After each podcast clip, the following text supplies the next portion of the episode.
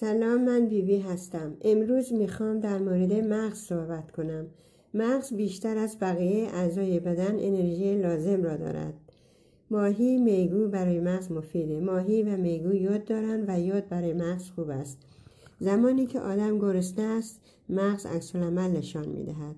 زمانی که آدم گرسنه است آدم احساس ناراحتی می و عصبانی می شود به خصوص مردها مقدار تستوسترون در موقع گرسنگی بالا می رود.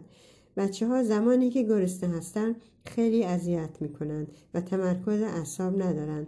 زمان گرسنگی آدم دلش مواد نشاسته می خواهد. مغز در اولین مرحله نیازی به گلوکوز یا مواد قندی دارد. مواد قندی در نشاسته وجود دارد مانند نان، سیب زمینی، میوه و در ماهی و گوشت به عنوان پروتئین. در گوشت و ماهی اسیدهای چرب تبدیل به گلوکوز بعد تبدیل به انرژی می شوند. زمانی که ما صبح از خواب بیدار می شویم نیازی به مواد نشاسته داریم. مغز آن را ذخیره نمی کند غذا برای مغز میوه ها برای مغز و حافظه بسیار خوب است و همیشه باید غذای خود که قند خون را ثابت نگه دارد. مانند حبوبات مثل نخود، لوبیا، ماهی و میگو.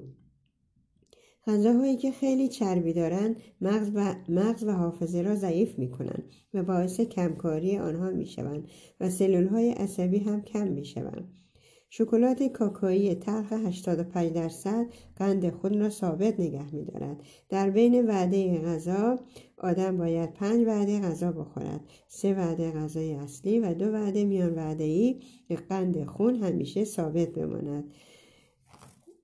اثر منفی روی مغز و حافظه نگذارد. در میان, و... در میان وعده می‌توان کمی نخود یا لوبیای پخته هم خورد که قند, قند خون ثابت شود. گیاه رزماری باعث جریان خون در مغز می شود و حرکات بدنی ورزش باعث جریان خون در مغز میشه. روزی نیم ساعت پیاده روی از تاثیر مثبت در مغز و خواب خوش